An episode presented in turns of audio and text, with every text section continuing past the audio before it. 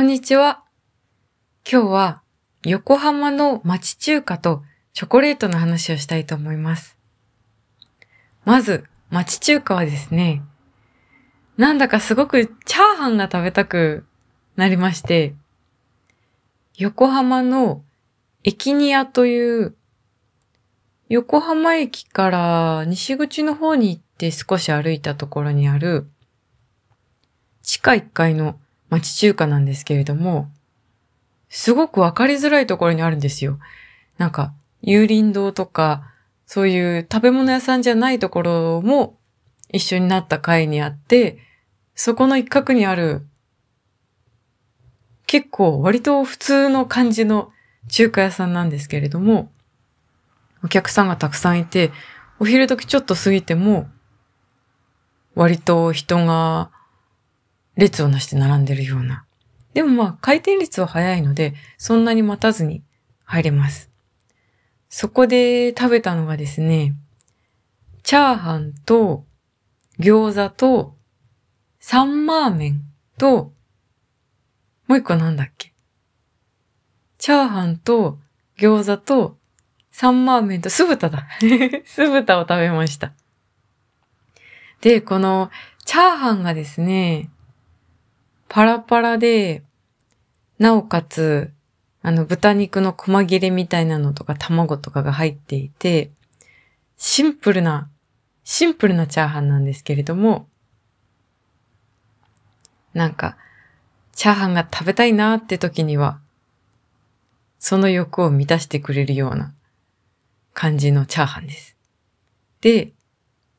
餃子もですね、まあ熱々、い一皿5個入り？なんですけれども、お酢で食べても美味しいし、お酢とラー油かけて食べても美味しいし、結構ニラとかも強く効いたパンチのあるお味ですね。で、このサンマーメンっていうのがなんだろうと思って、サンマの麺なのかなって思ったんですけど、まあでもそんな感じ。いや、実際頼んでみてでも、サンマは入ってなかったので、サンマのサンマじゃないんですけど、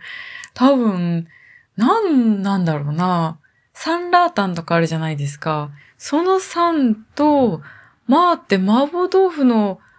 まあなのかしらと思いつつ、でもそんなに辛かったりはしないんですよ。キクラゲみたいなのとか、そのもやしとか、いろいろなのが入っているんですけれども、で、麺は割と太め？太めで食べ応えがあって、今日、今日というか今申し上げた4つの中では、一番味が優しめだったかな。ちょっと例えば餃子とか酢豚とか、あの、チャーハンとか味が濃いめだったので、そういう意味では少し箸休め的にいいお味でした。で、酢豚も割と酢がしっかり効いてる感じで、いい味変になりましたね。なんか時々酢を求めてる時ってありませんか？なんか酢をた、お酢を含まれるものがた、を食べた時に、あ、本当お酢を欲してたんだなって気づくみたいな。ピクルスとか食べて、あ、美味しいって思う時って、多分体が酢を欲してると思うんですけど、多分私が酢豚を食べた時もそんな感じで、なんか疲れてたのかわかんないですけど、あの酸っぱさがすごい体に染みました。で、この龍舞さん、龍に味って書く龍舞さんは、そんな感じでひっきりなしに皆さんが訪れる町中華なんですけれども、もう一つお話ししたかったのは、チョコレート屋さん。これは横浜駅から少し歩いて、むしろ港未来の方に行く感じですね。あの、それこそ、ボート？ボートなのか？横浜駅と、かり桟橋とかそこら辺の近くまで行く、そのビル、バスというか、船？船で横浜駅とか、赤レンガに行く、そういうのがあるんですけど、ちょっと名前をどう忘れしちゃって、なんちゃらヘッドっていう、なんだったかな？なんか、不思議な名前だったから、見た時にはすごく印象に残ったんですけど、今、結構どうしても思い出せなくなっちゃった。なんだったっけ？なんちゃらヘッド。ちょっと後で調べて 書いておきますね。そのでもなんちゃらヘッドっていうところに、いろんなお菓子屋さんが詰まってるんですよ、2階のところに。三崎ドーナツとか、あとは、鎌倉のくるみっことか、この鎌倉のくるみっこって、リスナーの方がお便りをくれてすごい美味しいよっておすすめをしてくれたので、気になってるんですけど、その時にはなんかとても人気で売り切れちゃってたので食べれなかったので、また食べたらそれは報告しますね。あとはなんかキャラメルのお店、チーズお菓子のお店とか、いろいろなお菓子のお店が並んでまして、その中でも惹かれたのがチョコレートのバニラミーンズカフェっていう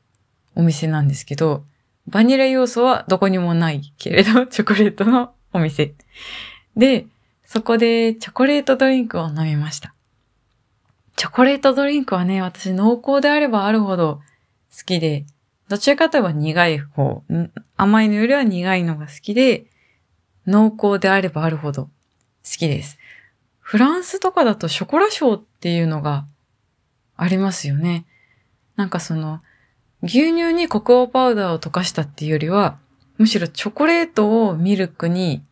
溶かす方が濃厚になるじゃないですか。だから、寒い季節とか、あとは落ち込んだりすると、濃厚なホットチョコレートすごく飲みたくなりますね。そこのチョコレート2種類あって、ホットチョコレート、チョコレートドリンク。苦めのビターなやつと、甘めのガーナミルクというのがあって、私はどっちかといえば甘くない方が好きだったんですけど、両方美味しかったです。で、しかも嬉しいことに、ドリンクを頼んだ人にちっちゃなチョコレートのクッキーをつけてくれたんですね。なんか、それが 嬉しくて。チョコレートの周りを粉糖でこう覆ってあるような噛んだらサクほろってする感じのクッキーなんです。私、この、このクッキー名前なんて呼ぶんだろうかっていうのをすごい葛藤してまして、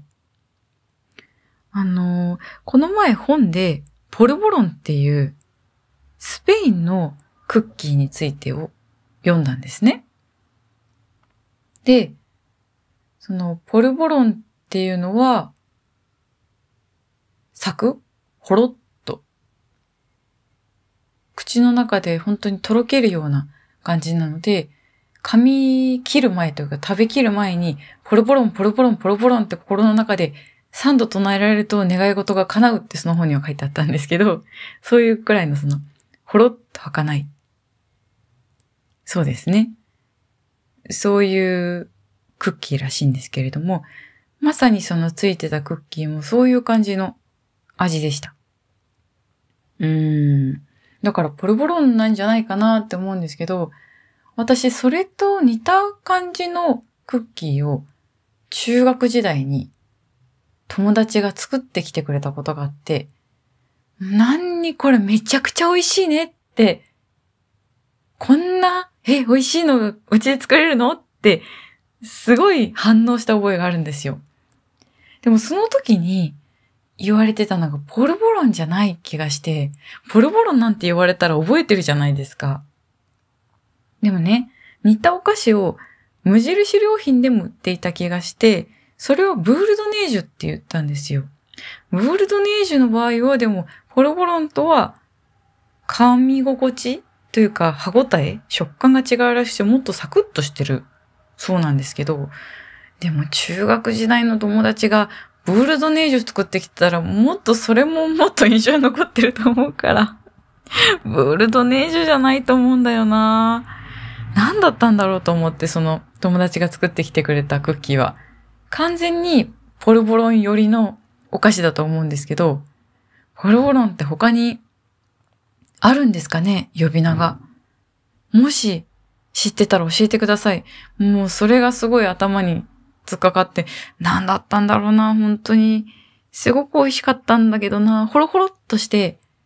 食感的に説明すると、周りは粉砂糖、アイシングシュガーがまぶしてあって、味はチョコでも、その、プレーンでもいいんですけど、食感的にはホロホロ、サクホロって崩れる感じのクッキーです。これなんて読むんでしょうか？わかる方教えてください。